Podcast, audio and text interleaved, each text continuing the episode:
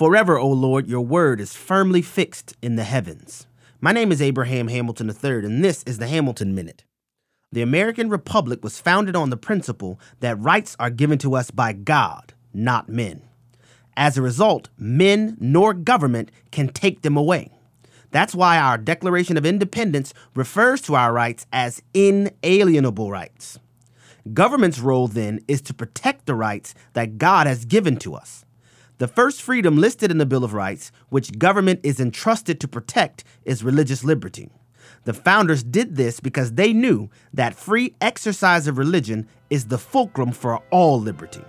Wherever the flame of religious liberty is extinguished, all liberty is imperiled.